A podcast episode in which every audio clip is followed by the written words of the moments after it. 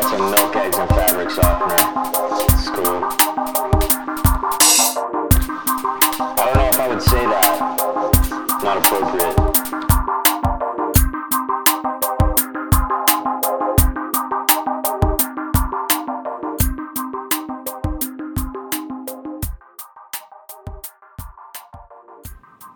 Last week, life introduced me to the following song. The story follows.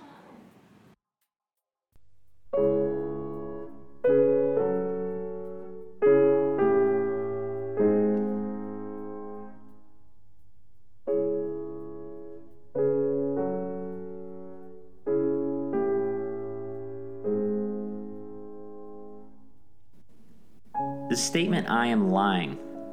If me, the liar, if I am lying, by saying I'm lying, I'm telling the truth. Which means I just lied because I said I was lying. This is a self referential system, it's a loop, it's a paradox. I was on a plane, I was listening to this book called I Am a Strange Loop by Douglas Hofstadter, and it's about self referential systems in you know nature, but mostly as it pertains to consciousness it was okay. I was in and out of consciousness on the flight. Um, and I came to while he was talking about the composer Frederic Chopin, who really I haven't considered, you know, ever.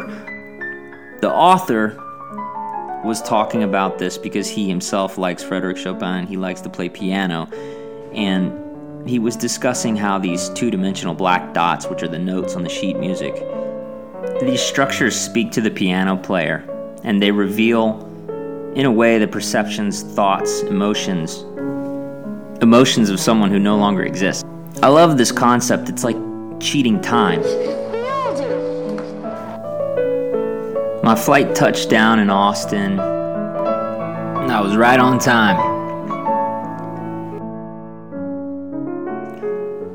I've now created a Twitter and Instagram account for Milk Eggs and Fabric Softener. You can follow me on Twitter at Milk Eggs Fabric without the and, and Instagram at the show's actual name, Milk Eggs and Fabric Softener. I plan on posting show notes and links to things that I talk about and look forward to non Russian bot followers. Thank you. I have a buddy who used to like to ask people he didn't know at weddings if his napkin smelled like chloroform. I, it, it was funny when he told the story. Probably was weird in person. Anyway, so to finish up this story, later in the day, I was having some drinks with a buddy of mine in Austin. We went to his new house, and he started telling me, You know, I recently bought a piano because I heard the most beautiful song ever. And I said, Cool, let's see. Let's see the piano. So we went to uh, his spare room, and there was an old piano there.